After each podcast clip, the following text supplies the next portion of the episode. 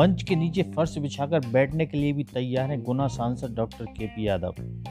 गुना शिवपुरी संसदीय क्षेत्र के सांसद डॉक्टर के पी यादव मंच के नीचे फर्श बिछाकर बैठने के लिए भी तैयार हैं, क्योंकि वह एक निष्ठावान भारतीय जनता पार्टी के कार्यकर्ता हैं। दरअसल मामला ग्वालियर का है, जहाँ सांसद डॉक्टर के पी यादव किसान सम्मेलन में गए थे और उन्हें सम्मेलन के दौरान बैठने पीछे सातवें नंबर पर स्थान दिया गया था।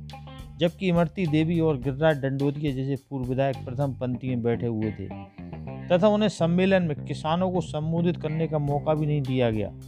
सांसद की इस तरह पार्टी में की जा रही उपेक्षा को लेकर अशोकनगर में पत्रकारों द्वारा किए सवाल पर सांसद ने हँसते हुए टाल दिया कि वे सब भाजपा के कार्यकर्ता हैं। ऑर्गेनाइजर ने जहाँ बिठाया वहाँ बैठ गए। वास्तविकता यह है कि जब से ज्योतिराय सिंधिया भारतीय जनता पार्टी में आए हैं तब से अमूमन सांसद डॉक्टर के पी यादव को कम तवज्जो दी जा रही है।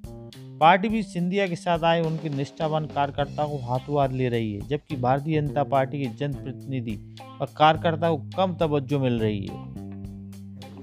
तो मुझे जगह तो अगर मंच के नीचे फर्श पे भी मिलती तो भी मैं जाता। ये तो एक्चुअली ऑर्गेनाइजर जहाँ जिसकी जैसी व्यवस्था रहती है वहाँ बैठ जाते हैं ऐसा कोई बोल किसी को तो सातवें नंबर पे बैठना था।